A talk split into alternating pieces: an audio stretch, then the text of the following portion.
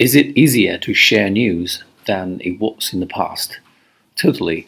Thanks to mobile internet technology, social media is enjoying great popularity, and people nowadays are literally glued to their little screens.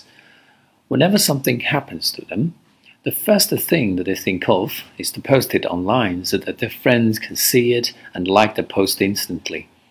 So it is indeed easier to share but that has a downside too. When sharing becomes such an easy thing to do, the information explodes.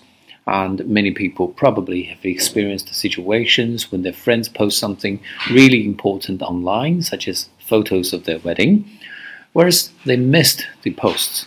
And it becomes really awkward when their friends find out that they didn't even know that they got married.